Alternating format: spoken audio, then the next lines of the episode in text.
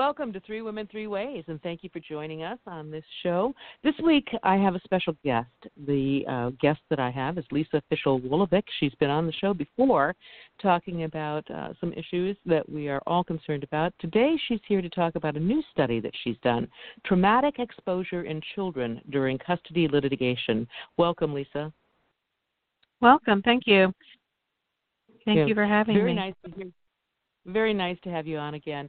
I was so excited when I saw your new study because we all know how these uh, con- uh, hot and contested uh, child custody cases in family courts uh, can uh, tear up families even more so than they've ever been, and it seems like children are often um, the victims of that. And so you looked at this. What what caused you to look at this particular study? Well, um, so I'm an attorney as well as um, a social worker, and I practice representing battered mothers in child protective mothers during child custody cases. So um, what I did here um, at Mo Hannah's request, actually Dr. Hannah's request, was I basically did a meta-analysis and, and talked about a lot of the issues and looked at the research um, about. So basically, um, let me interrupt just for our listeners who might not know what meta-analysis is. Basically, you didn't go out and do your own survey or anything, but what you no, did no. is you examined all the other ones that are out there. That's correct. That's correct. Um, I'll try and keep this kind of simpler language. So, um, well, that's basic. I'm sorry. That's Hello? fine. You're, okay. I, I just so, wanted to make um, sure people understood that. So, a lot of the issues that we see now in child custody cases um, during either divorce or separation, whether people are married or unmarried, is that um, fathers, and particularly I think that it's probably uh, more abusive fathers, are asking for more and more times, overnight times, um, joint legal custody, or even custody with younger and younger children. And the question is, um, what do we know about this? And is this okay for children developmentally? And so I really, you know, I can I can tell you that I've been kind of shocked at how young some of these children are. So, for example, I'm starting to see um, nursing infants um, as young as six months old, in which fathers have enormous amount of overnight time um, in one case, the child was nine months old, still nursing, which is developmentally appropriate. The American Academy of Pediatrics thinks that it's a very important thing to do, uh, at least for 12 months, if not longer. And so, yet we're having overnights um, with children, which interferes um, both with attachment, but also if someone's trying to nurse a baby. And then we're seeing this kind of enormous separation which to children seems like a very long period of time one week on, one week off, um, without really any regard for how does this work or what was the family history, who was the primary caregiver of these children. Yeah. So yeah. because yeah. of that, I started to really look at what does the research tell us. Um, is this a good idea? And I also wanted to make recommendations to um, what will work in child custody cases. And, and my particular focus is on representing battered protective mothers. So um, I looked at it from that lens as well as what does domestic violence do to very young children and to their development and attachment. So we know from various studies, uh, Joan Meier, et cetera, et cetera, that what you were saying about fathers, particularly abusive fathers, uh, getting more and more custody, um, and sometimes exclusive custody, uh, often mm-hmm. exclusive custody. Um, right. But the the point that you bring up about infants, and I think I told you off air about a, a situation where I had a young woman come up to me, a very young woman, she was still a teenager, had had a baby with her boyfriend. The baby was two weeks old and the judge required custody one week with father, one week with mother. At two weeks. Well, I can I only tell you that. Yeah. Raised, uh, I, I, I have to think that as a person who has raised babies, that's not good. That's not good for that baby. It really does seem like common sense, right? From everything we know about raising babies, and it's not that fathers don't have an emotional relationship and a significant importance if they're good fathers in children's lives.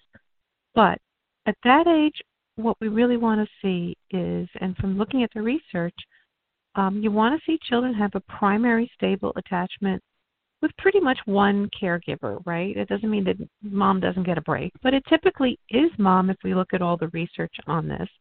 And so there we are, just basically interfering with it completely. Um, and so, what do we know about what does that mean? And McIntosh's research, I think, is the person we really should look at. A lot of research coming out of Australia, and basically what she said is that um, from zero to two years of age, that children with more than one overnight a week, um, so in other words, infants zero to two, um, had you know very difficult had difficulty with emotional regulation in those children. Um, and that's important. And this was regardless of their socioeconomic background, regardless of class. Um, but it's still, um, they had a cluster kind of of stress regulation problems, which is what you don't want to do and to see happen. So older infants, I would guess I would say preschoolers, toddlers, two to three, they also had a lot of problematic behaviors when they had extensive overnights. So for two to three, they're talking about if they had more than two overnights a week, with what they call the second parent, they had um, heightened separation anxiety, aggression, eating problems, and poor persistence in tasks. So, what does that mean? I mean, it basically means that children have difficulty um, engaging in the world and learning things because you have to persist if you want to accomplish something. So we see children with sleep disturbances and anxiety and cognitive problems all of which doesn't look good for later in life. So I think we've kind of embarked on a course without enough research, without listening to the researchers in these areas, and it's gonna. I, I don't know what it's going to mean in terms of um, children's development and adult in adulthood later. Yeah, it's kind of scary, isn't it? in any scary, of your research, really. Yeah. In any of your research, did you find um, um, particular court systems or particular um, areas geographically where this was happening more frequently than others? I know that's kind of a weird question, so if that didn't pop up, don't you know that's fine. It just occurs to me that you know is, is this something where you know certain areas of our country tend to be doing it more? Or I'm hearing anecdotally that it's all over, that it's a national problem. Um, I practice in New York City. I do see it here. Um, it seems to be sort of the cutting edge, so um, maybe it's more prevalent, and I, I'm just guessing, maybe it's more prevalent in the cities um, where people are, you know, sort of like this is the newest thing to do. I don't know. Um, but I yeah. think I, I, it's sort of as if we're sort of setting aside what the pediatricians know. We're setting aside what mental health professionals know. And we're saying that children can bond equally with two parents. I think they bond differently, and I think the primary attachment has typically been with women.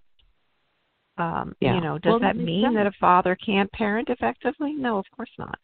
But at a very young, vulnerable point, it's almost as if we're putting in a political agenda instead of looking at mm. what babies need to develop. And that's oh, well, kind of superimposed over the whole thing. It would be shocking if we were doing that. I, I'm just, I would just be flabbergasted if we were actually opposing political over social social policy. Um, right, right, exactly. It's kind of an oh, understatement oh here. Yes. well, and I do think, and we so, really and, shouldn't ignore the fathers' rights movement and um, its role in in these kinds of things. I mean, my own theory is that a father who is not abusive doesn't want overnights with such a young infant. They're kind of going to wait until the child's ready. And they can have plenty of day visits, right? And they're not sure. trying to control the other parent. But if you're looking at parents, uh, you know, typically fathers who are abusive, who are um, controlling, coercively controlling, is what Evan Stark would say, and mm-hmm. you know they can't let anything alone, right? They've got to control the whole thing. So if she's nursing, yeah, she's coddling the baby, you know, it, it's all about them. Yes, exactly. And we are seeing that more and more and it seems to me that the scientific community is is noticing this more and more, but for some reason the legal community is still back on the bandwagon of fathers can be just as good and therefore better. Um, mm-hmm. and therefore and, better. And Isn't that interesting? You know, really. And the I other mean, thing is like, go ahead. No, I said the other thing is that you know we're not looking at the role in domestic violence and what this means for very small children because I think the common thinking is, which I talk about in my article, um, the, the common thinking is that you know children are resilient and little ones are too young to understand what's happening. But now we have um, post traumatic stress disorder recognized in the DSM 5, the Diagnostic and Statistical Manual of Diagnoses. And um, this is put out by the you know APA, and it's basically saying that um, infants can have it's this is sort of well accepted, right? Infants can have post traumatic stress disorder. And they can have it if they witness an attack on their caregiver or on themselves. So we know that infants may not have the words to understand what they experience, and that's a problem because later they do need to have language to put to this experience. And we know that they're affected by it, and we know that when there's domestic violence, their feeling of trust in the world is diminished, and they're feeling that their primary caregiver, their mother, can protect them and keep them safe is damaged. So, what we're seeing, what the research indicates, is that there's a change in how they have the attachment styles that they have. So, they don't feel that the world is a consistent and safe place. And that's a very, very scary thing for young children. So, it means that they have problems in their attachment. So, why does that matter?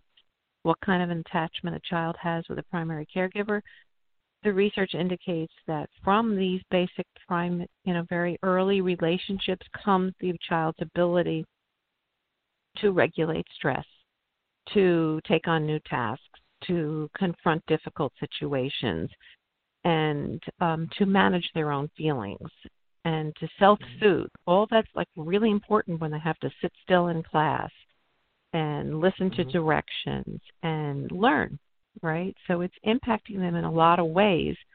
And they know that domestic, the researchers know that seeing or witnessing or hearing or being exposed to domestic violence in the home or the constant denigration that goes with it. Um, if you look at Lundy Bancroft's work, he's talking about just exposure to the batterer as a parent, not simply the act of domestic violence. I think that's very important. So this stuff is mm-hmm. really destructive in the home life. It's destructive to children's development and their ability to feel that someone else can protect them. So they see a lot more conduct disorders and boys. I mean, problems. Yes. Yeah, um, we we know, and we already have. You've already pointed out that you know you've got you know a hundred percent of divorces out there, and ninety percent of them, everybody thinks they got the short end of the stick, but everybody works it out, and it, mm-hmm. they never go to court. It, it it they work it out and then you've got that i believe it's actually 8% but i'm not positive. It's less than 10% where exactly. there is a history of abuse where there is uh, you know the, what what the industry calls high conflict divorces. Um, and we're looking at children of that. Um, do we see the same, or were you able to tell whether we see the same outcomes for children who are moved between residences and have overnights with high conflict parents? Is that the same as if there were not the high conflict? Do, That's a really important question. Right, that's an important question. Um, one of the things I talk about in my book called Traumatic Divorce and Separation with Oxford University Press is that I don't I don't think there's a real strong empirical basis for calling things high conflict. Conflict sort of implies that there's mutual conflict. Abuse mm-hmm. is not mutual. Abuse is a, it's where somebody else is exerting coercive control over the rest of the family. Um, so in but in those families, and even in families where there's you know less distressed families is what um, Amato would would call them. I think that's that's fine to use that. But um, McIntosh's research says that regardless of um, the kind of family it is, that those kinds of overnights in young children under the age of four are really not a good idea. And I'm going to go further. I'm going to, and this is kind of radical, but I think that in children under seven, if they're not ready to have extensive overnights, then we shouldn't be doing it. We should be looking at what the child wants. I always think about it in terms of like, when is the kid ready to have a sleepover? You know, because. I remember when yeah. my children were little, there was always that one kid who would come over for the birthday party to sleep over, and you'd have to call the mom in the middle of the night. Remember?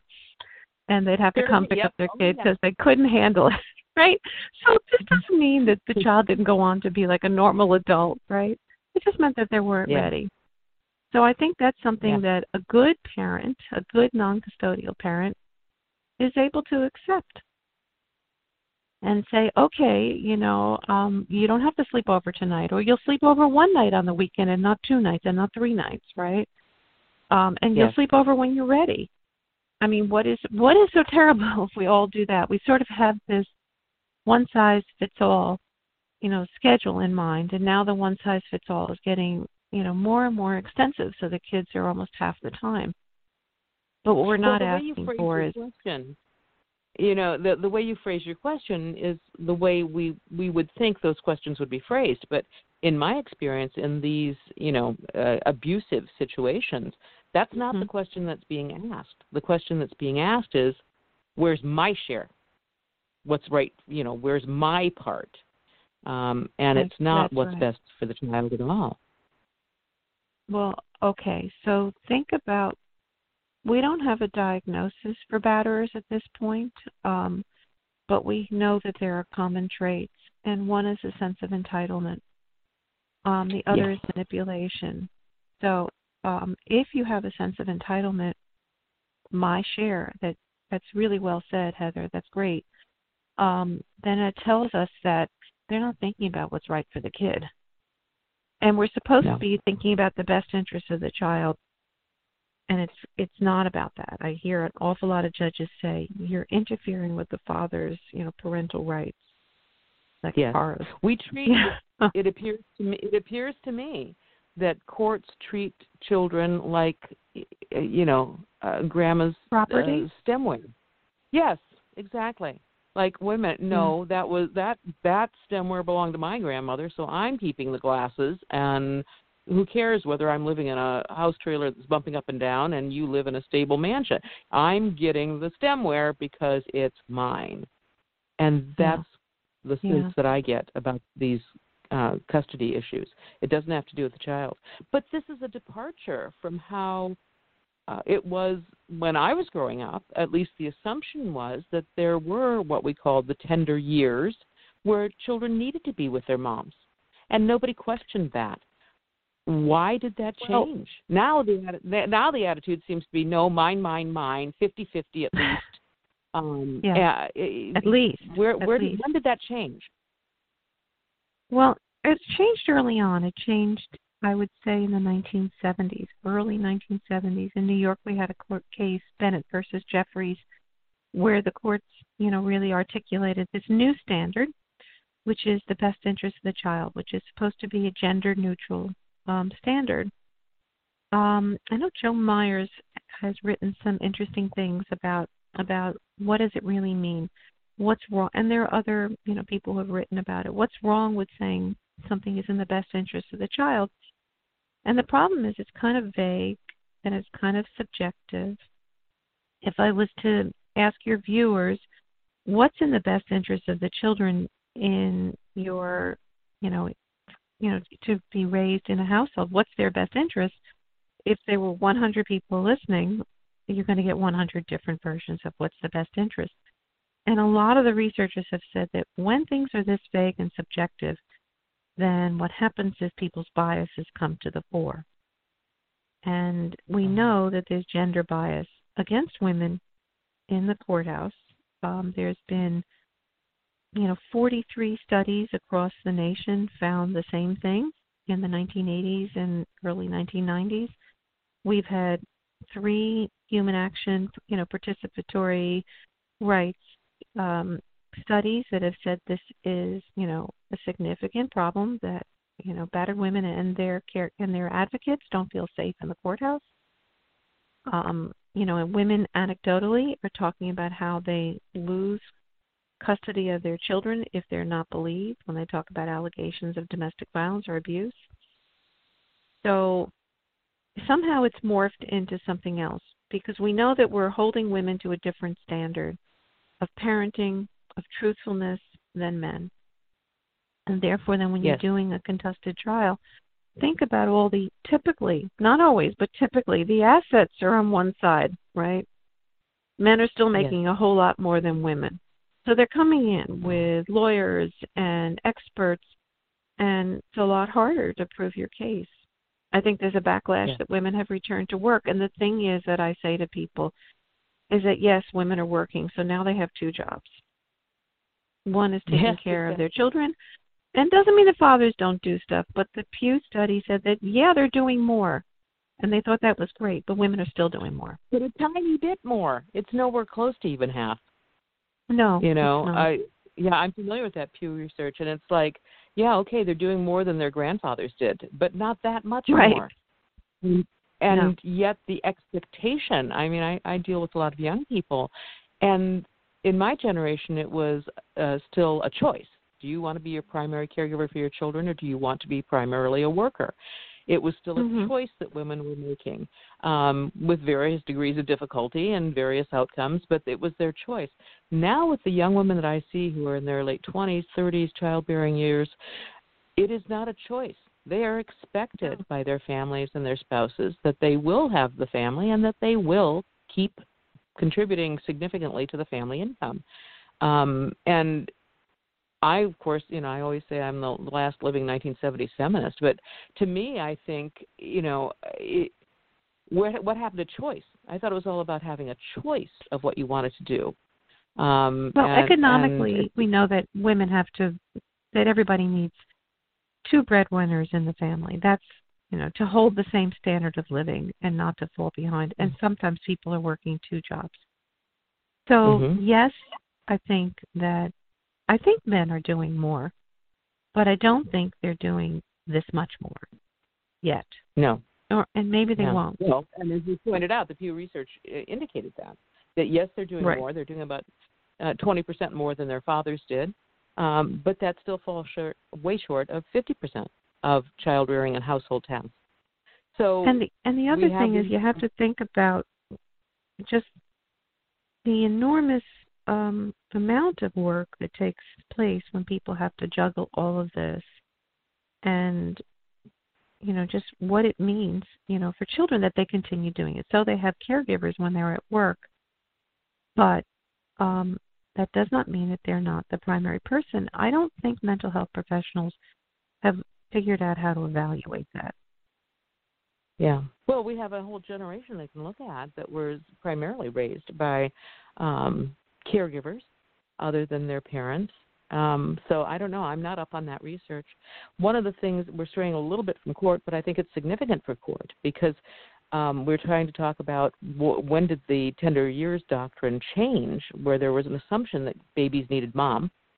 Um, when did that change? And you mentioned the early 70s, and I have to bring it back again. I, I'm, I'm hesitant to say this, but I'm wondering. I remember marching in the streets saying, "Dads can be just as good a parents as moms. Dads can be just, you know, dads need to pick up the pick up the cudgel and start taking day."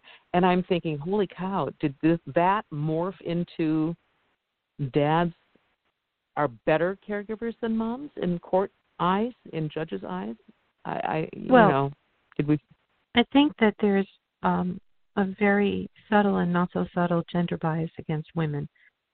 A good enough mother is has to be much more than a good father, and that's one thing. Um, I think you also have to think about the enormous economic interest. So what's happened in the last 30 years? One thing that's happened is mandatory child support guidelines um, sometimes we also more recently have mandatory spousal support. So there's a significant financial cost to fathers, right, when there's a divorce. And what they used to be when they did the early studies on gender bias against women in the courts, it was basically by gender gender issues in the court, and they thought that they found that it was basically bias against women. um, this is not a surprise. But um, what was happening in the 80s is when there would be a divorce, the research indicated in all these studies that men's standard of living, you've heard this, right? Men's standard of living went up at the divorce and women's plummeted. So, what did they do as a result? They and these were good things, right? There were changes like mandatory child support guidelines, so it wasn't just discretionary. Child support order in Tennessee is um, honored and respected and enforced if you live in New York, um, and that didn't used to be the case. But so now, financially, this is huge, right? This is this means that um, fathers will pay a significant amount of child support, which children need. This is good, but so the stakes are mm-hmm. higher, mm-hmm. right? So if you have 50% of the time, nobody's paying child support for the most part. So child so custody becomes a bottom line issue, not necessarily an emotional issue. Well, not in all cases, but in many cases. I mean, it is conceivable that you might have a family where there's an amicable divorce and they live near each other. And the children go back and forth as they want to because it doesn't really affect where they go to school. You know, they can they're living equidistant to the school from either parent. But what if somebody's imposing that on the other person? What if somebody sets you up and moves close by? You just can't get away from this, right? That's part of right. coercive control. And you really need to take a history of the family. Um, I also think that when people decide on joint custody, that it can't be forced, that it should be something that people together decide, like we can work together on this, and that's fine. There's nothing wrong with that. Um, but technically, the law is that you're not supposed to enforce joint legal custody when parents don't get along. There are more and more we're seeing these passage of um, states passing laws that there's the, the presumption is that joint legal custody is better for the parent. So it becomes very difficult and you have to be a friendly parent, right? That's also the statute. Like to be a friendly parent, the custodial parent has to support the relationship of the non custodial parent. So, in that context, in that lens, it becomes very problematic if you say, I want supervised visits. I can't work with him because he's abusive and he undermines me and he's volatile. I need to be able to make decisions so that every decision is not a war for my children and so then yes. you're the hostile parent right and so that's yes. that's really that's sort of what's going on here we have competing presumptions we have laws that were passed that say that um, we have to take into consideration the proven existence of domestic violence in custody and visitation and then the fathers rights group said we also have to have friendly parent statutes and now the newest thing is joint legal presumptions so you're getting to this very high burden that you have to prove domestic violence to avoid the joint legal custody presumption. It makes I'm not sure if that makes sense. So it does. It makes perfect sense, and that puts mothers between a rock and a hard place. I've already right. heard about um, different mothers being advised to not bring up any abuse of the children, that it will in fact increase the likelihood that the father will, the abusive father, will get custody, full custody of the kids. Um, right. I guess you know, uh, to me, I look at this stuff, and of course, I you know, and and forgive me, I know you're an attorney, but attorneys think differently from other people. and yes, that's true. I'm also a social worker, so I'm a little bit not quite okay. so in that. Right, I'm a hybrid here. Okay, all right. Um, but they do, and they are somehow able to dismiss some of these other issues that, uh, you know, it, I I always say courts are about, you know, a lot of folks who've never been through family court think that family courts are about justice. You know, I mean, I've even heard oh, people Lord. say, "Well, why doesn't he take him to court? You know, and make him stop?" Ouch. And yeah, yes, exactly the opposite will likely happen.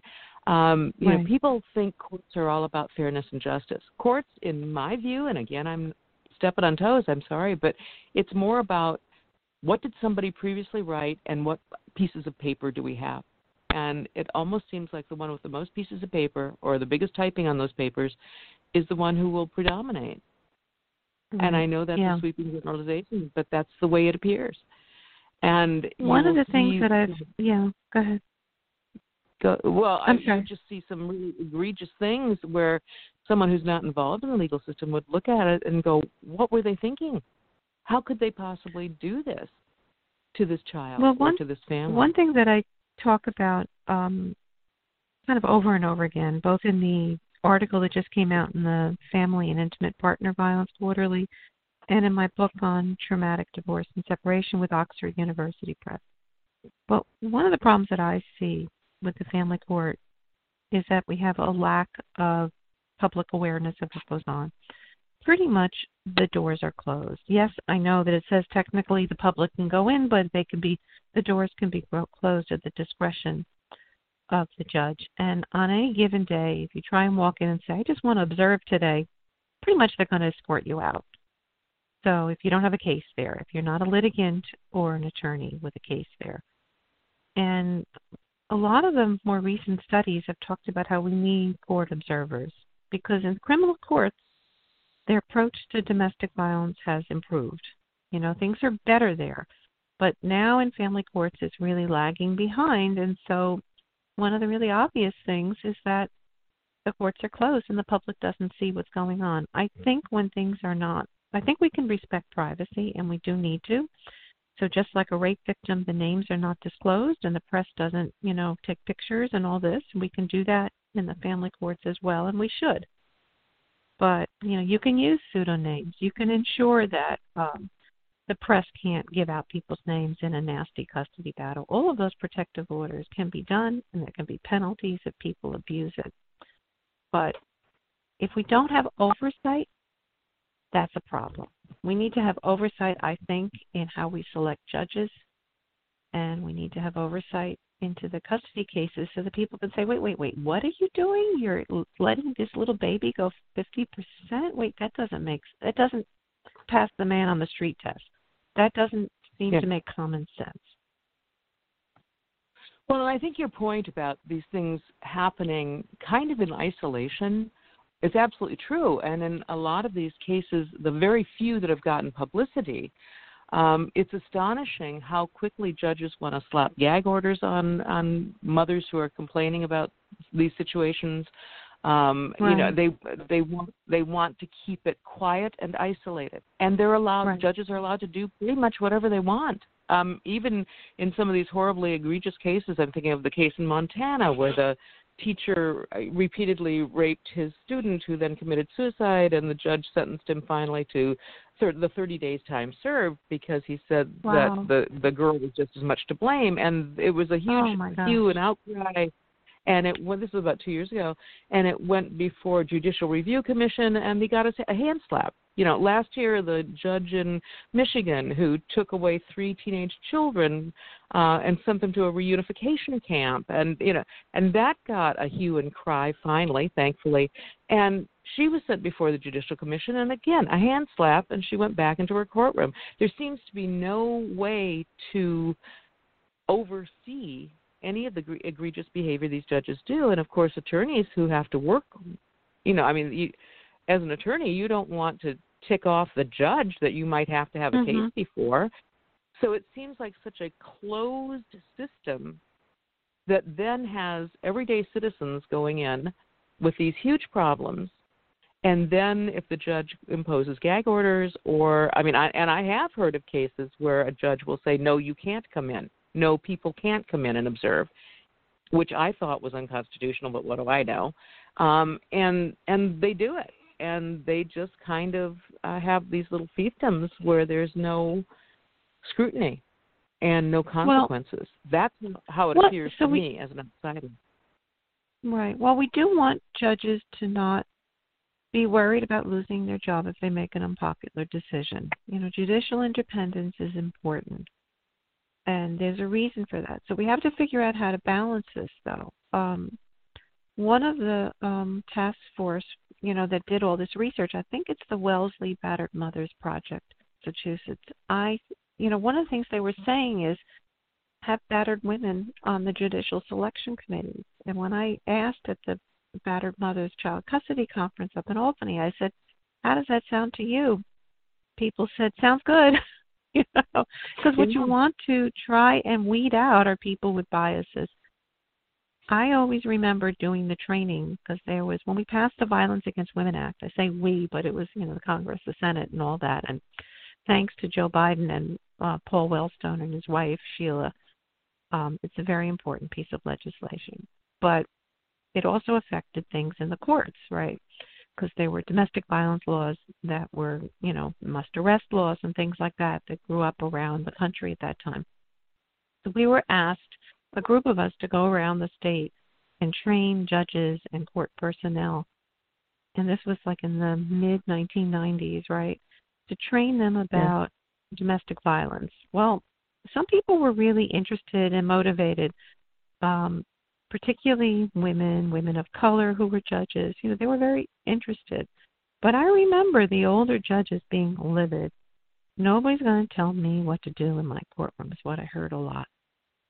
So, what's that about? Where is that attitude still there? I don't know. And that's only anecdote. Obviously, I don't, you know, I'm not saying that there can't be, um, you know, a judge who's, you know, can be you know who's not meeting that criteria who's going to be reasonable and informed and compassionate and follow the law.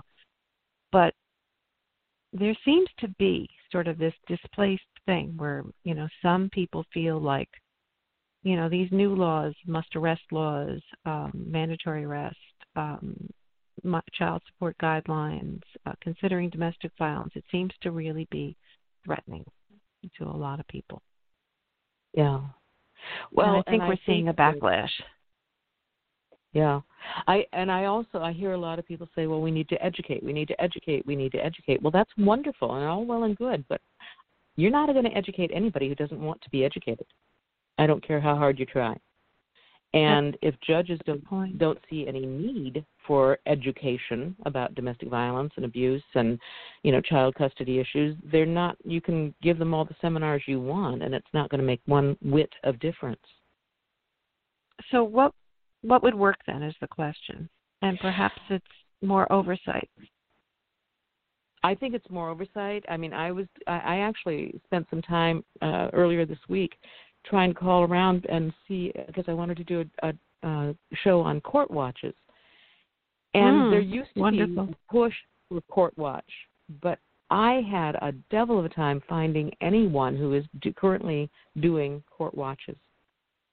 And There's I a program in Olympia, Washington. That's I know that they're mm-hmm. doing it. So you might want to look into that one. Okay. It's still there. Um, I hope it is. Yeah, I I don't know. Um, but I think that you know, uh, uh, what what do they call it when government officials uh, uh, have to meet in in broad daylight, or you know, the the euphemism is, uh, um, but the the daylight laws or whatever. Uh, I think those need to apply to courts. And yeah, although I I I, I I see the need that maybe once in a while there's some highly sensitive case where it needs to be closed to the public. I think for the most part, you know, uh uh-uh, that should be a huge rare exception. People, citizens should be able to go in and see what's going on in court. Um, and be able to evaluate. I have never I, I consider myself reasonably well educated, reasonably intelligent and picking judges to vote for. In our state, you vote for them; they're not appointed, and I, oh, I think there's pros and cons to each issue. How do you vote for these people? How do you exactly. vote for them? You don't. You just don't have a clue. And uh, you know, we have to, I think, open up this system. Quit making it so secretive and magical. Quit giving this kind of unbridled power to one man or woman sitting at a bench where there will be very, very few consequences, if any, no matter how egregious the behavior. I, I would I would agree. I think that um, accountability really matters, and I do want to point out that I've seen a couple of very good judges take really tough stances on domestic violence in custody or just abuse cases, and I've seen them be just drummed out of the courthouse and lose their position. That's the other I believe side it. of it, right? Yeah. Um, so that's yeah. that's one problem. Um, they have to so they do have to be independent, but there needs to be public oversight. You know, something else that always pops up in my mind is that when they're running for office and they have these campaigns, so then lawyers are donating money to their campaigns sometimes. How proper yeah. is that? Exactly. Exactly. And then when they're in court, does that? No, go ahead. Does it, it has to have an influence. I mean, I don't care how pure of soul and and and pure of heart you are. There has to be uh, uh, some sort of subtle, you know, subconscious influence. If you look at lawyer A in front of you and know that he supported you, you know, a hundred percent in your campaign, and lawyer B who was working for the other guy, you know, I mean, it has to, it has to have some influence, even if it's very subtle. I would think we're just human beings. I would, even if we... I would think there's also something like in New York. It's not, you know, it's not prohibited to give gifts to the judge. Not money, but you oh, can really? give gifts. I think I'm pretty sure so that that's yeah, that's what's kind of been explained. And... Well, come to hmm. my home and you know use my pool. I won't be there, so have you know so. Um, wow it raises questions of influence. And i think that you know one is like you raise the other issues should judges be elected? I yeah. how can you how can how do you what do you who are you voting for? You don't know. Um so that's no. a problem on the other hand, and then it, on the other hand if they're appointed which is the other option then you right. get the whole cronyism thing you know? Right um, That's yeah, right. I'm going to vote for, you know, we, we're going to appoint Joe. He's a good guy and he believes the way we do, which includes our biases. Right. Which um, our biases. You know, and again, these things are subtle. You know, I mean, nobody, I'm sure, or very few people are sitting on a bench saying, "Okay, I'm up here to exercise my biases." I mean, nobody thinks they're doing that, um, but we do. We're human beings. Um, the other thing I, I do want to say is well, the other thing I wanted to say is that um, family courts are first responders, and people work pretty much pretty hard. Um, they do need training, and they do need support and help, and we don't put money into these systems in the same way that we should. Um, Mhm. And they're they're, you know, often people are not trained and have to, you know, make very, you know, enormous decisions quickly about who can go home Yeah. With this family who you know should i give this woman an order of protection and get him out of the house? And should i make this order of protection for the kids as well? You know those are very critical life and death decisions that are being made in the family courts all the time with very little staff and very little information and not enough you know backup. Um, it would be great if we had courts where there were a lot of services in the courthouse. You know sometimes we have this but you know really on a larger scale particularly because Mhm. you're getting families in crisis, and we don't make it enough of a priority. Well, and because of that, I mean, I've heard people saying that in family court you don't have the same standards as you do in a criminal court, um, where you know, I mean, anybody who watches TV, you know, the the burden of truth or or the burden of uh, beyond you know, a I mean, reasonable there, doubt, right? Yes, yeah, yeah, that kind of thing, and that none of those applies in family court. Um, Pretty much that that's true, except with violations of orders of protection, right? So it's Yeah, yeah. um, presumpt it's like 51% more likely than not, or sometimes it's clear Mhm. and convincing evidence, which is somewhat higher, but not as high as um, beyond a reasonable doubt. Well, there is a movement, uh, and I can't remember right now where it is, but I know I've spoken with uh, some folks who are pushing for jury trials for family court. How, have Oh. you heard about that? And if so, how do you think? I- and again, we're we're trying to talk about the children. So how, you know, would any of this minimize impact on the children? Uh, I don't know. I, I don't know enough about it yet to really give an opinion. Um, I can't say. I don't know what I think about that because certainly juries can be manipulated to some extent. Yeah. But I do think that we need to have real evidence based research and mental health professionals who are trained and understanding attachment and development and domestic violence in the courthouses so that judges can rely on people with you know correct information to give them how do we assess the Yeah. risk if we don't agree on how we define domestic violence for example Um, how are we going to protect a woman who is being abused when we don't see it quite as domestic mm-hmm. violence, or we don't ask the right questions to find out how long this history has been going on or what happened in the past? There is a place for training, and there is a place for like informed understanding and not kind of watering down domestic violence isn't really that, you know. It's just situational, it's just high conflict. Yeah.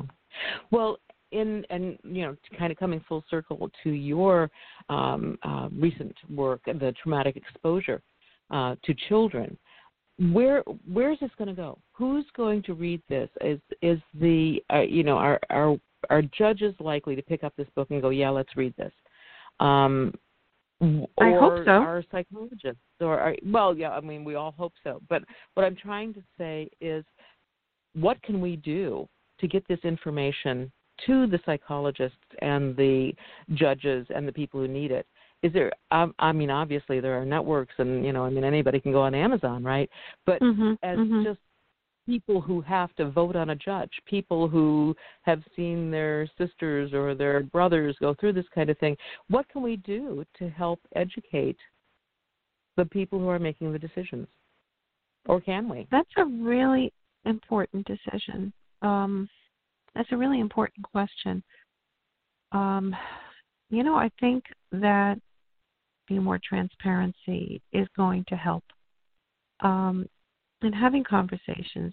Um, for example, with the Brett Kavanaugh hearings, when we heard Dr. Ford, you know, testify, she was really explaining about what trauma is right after sexual assault, why she remembers it always. You know, she remembered their laughter, she remembered vividly what happened. People need to understand, like, what is this, right? Just as we would understand what a broken leg looks like, we can understand what PTSD is, right? So Right. You know, we need to sort of get rid of some of the stigma about people saying, I don't want to be a victim, because it really, domestic violence can happen to anybody. I have clients mm-hmm. who are doctors and lawyers and teachers and nurses, and it, it's all walks of life. So we need to get rid of some of the stereotypes about what this is, and I think that's every doctor's office, um, schools, courthouses need to have you know videos and training about what this is going in the waiting rooms. Um, because there's just too you know too many old conceptions and old myths about and stereotypes about who domestic violence happens to and what it is. And you know we have a lot of reasons why we want to keep the whole community safe and why we want to promote healthy child development. And you know and how we need to recognize that domestic violence is really bad for little ones.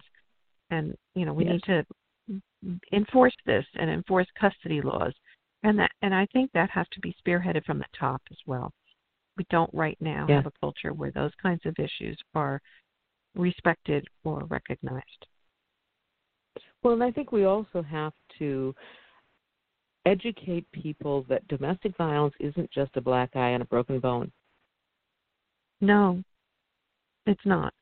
It's I, lots I of think people. It's all through all races, all classes, and all professions.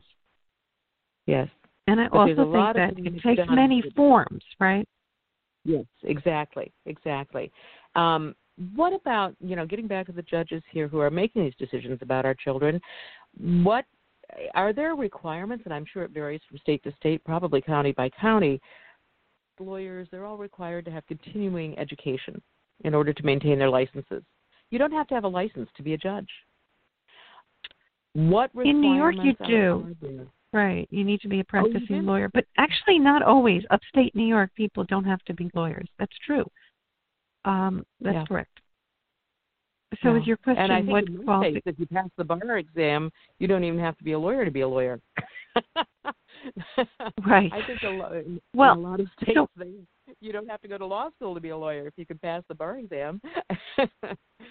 So, Not in New York um, anymore, but but that may be still true. You know, yeah. I, the question is not maybe there is training, you know, on domestic violence, but who's doing the training? What kind of training is it? And are they getting mm-hmm. information from lots of different sources? We're just hearing from people who think of domestic violence as rare and are teaching about high conflict divorce because there are many other professionals, mental health professionals, who think that high conflict divorce, that whole concept, is very empirically weak. And if you look, you know, so are you learning that, you know, physical abuse sort of happens when people are angry and they split up and it's situational, so it's all going to calm down when the kids are, you know, when they're all separated and living in separate mm-hmm. households? Or do you understand that it's got this pervasive toxic impact that can linger for decades? Right. And oh, so there please. needs to be, you know, we need to integrate the information and the research we have on public health and epidemiology mm-hmm. and you know, and adverse childhood experiences and what they do, you know, to people who are adults mm-hmm. decades later. And it's a very expensive problem for the rest of us. So well, and I am seeing more and more. The the thing that makes me hopeful is I'm seeing more and more, like from the uh, AFCC and the, you know different different bar associations. I'm seeing more and more things about trauma informed trauma informed. But what I'm not seeing is that trauma informed phrase coupled with abuse, domestic violence.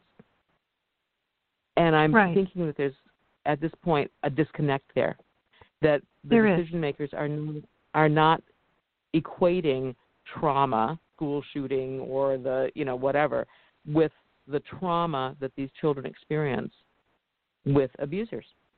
You know, in and domestic their violence mothers. situations. Right. And their mothers. We see a lot yeah. of pathologizing women who've been traumatized, right? Instead of helping them and supporting them. So Judith Herman talks mm-hmm. about she's a seminal researcher in trauma she talks about you can't really establish safety and, and a pathway to health if you don't remove the person from the source of their terror, right? So in domestic violence, mm-hmm. which is a source of trauma, right? And it can, you know, chronic mm-hmm. exposure can cause post traumatic stress disorder. And we ask women and children in the courts during custody to continue to have contact with this person who is abusive. Well, and then we say, "Look how crazy she is." Exactly. I'm sorry. Exactly.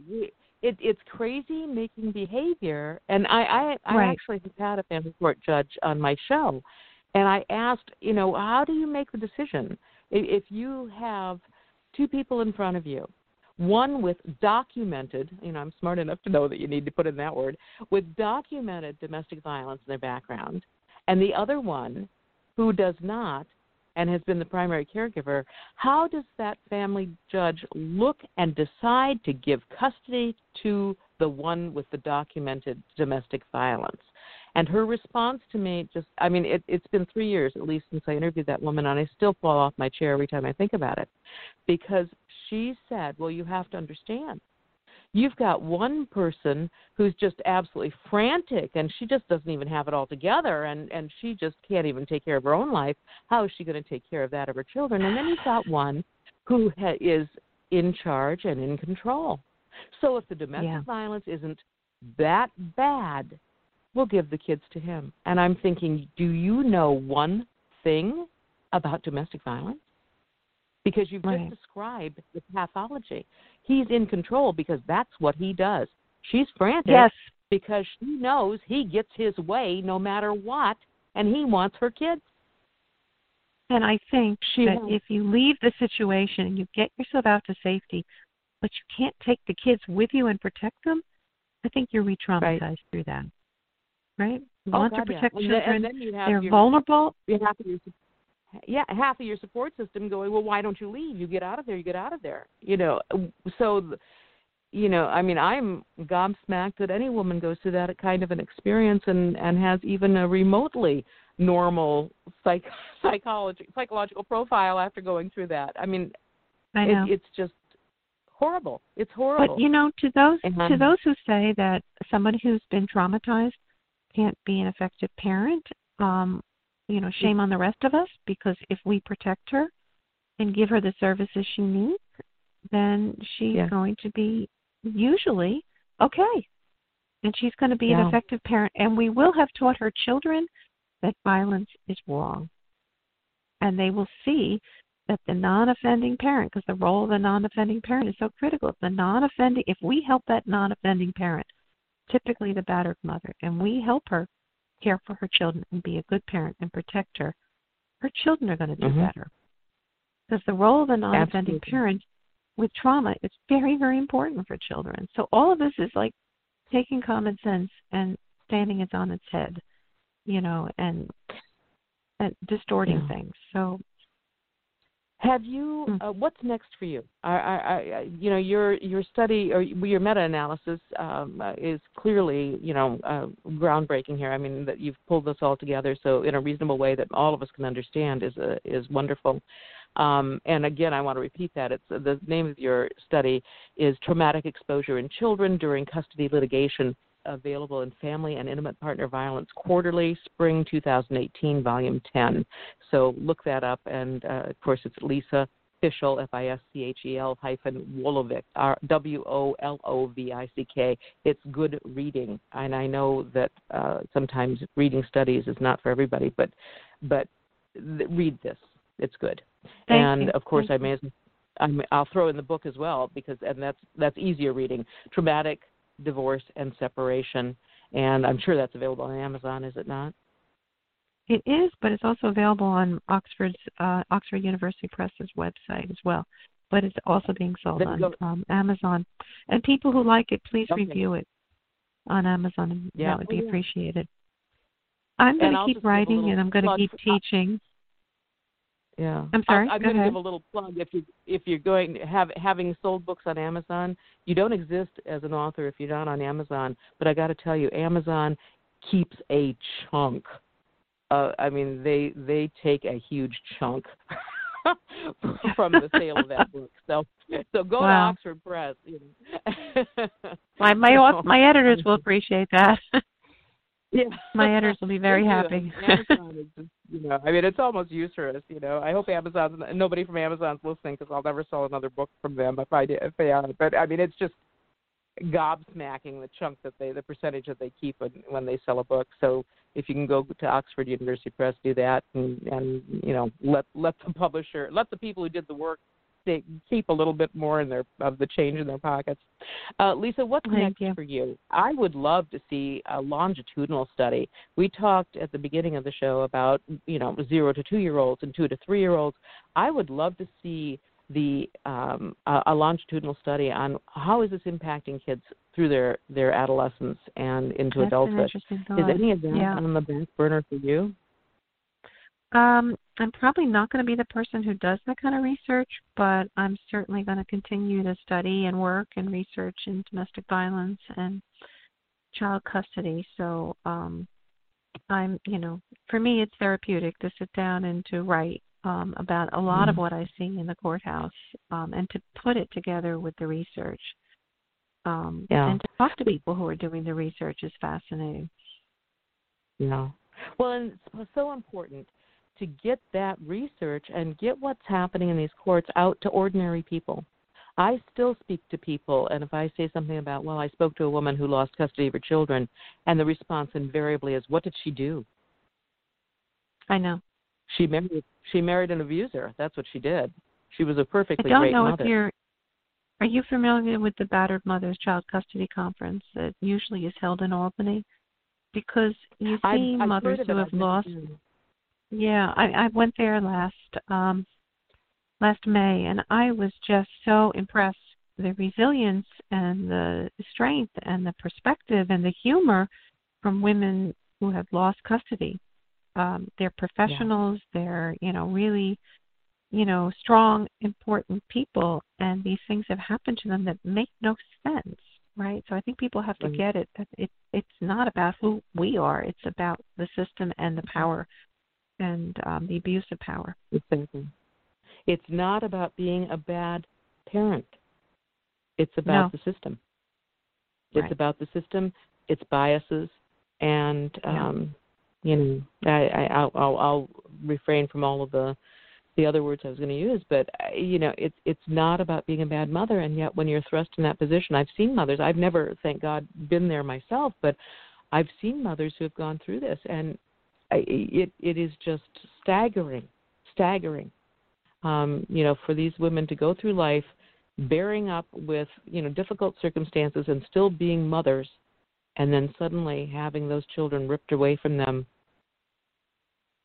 Because they're a piece of furniture that needs to be divided equally. Um, so, you know, one of the things that I wanted to uh, mention when we were talking, we have just a minute or so left, is that when we're talking um, courts and child custody, it seems to me that the courts have kind of embraced this idea that everything is equal, everything is is, is equal, um, mm-hmm. and that fathers and mothers should be looked at equally.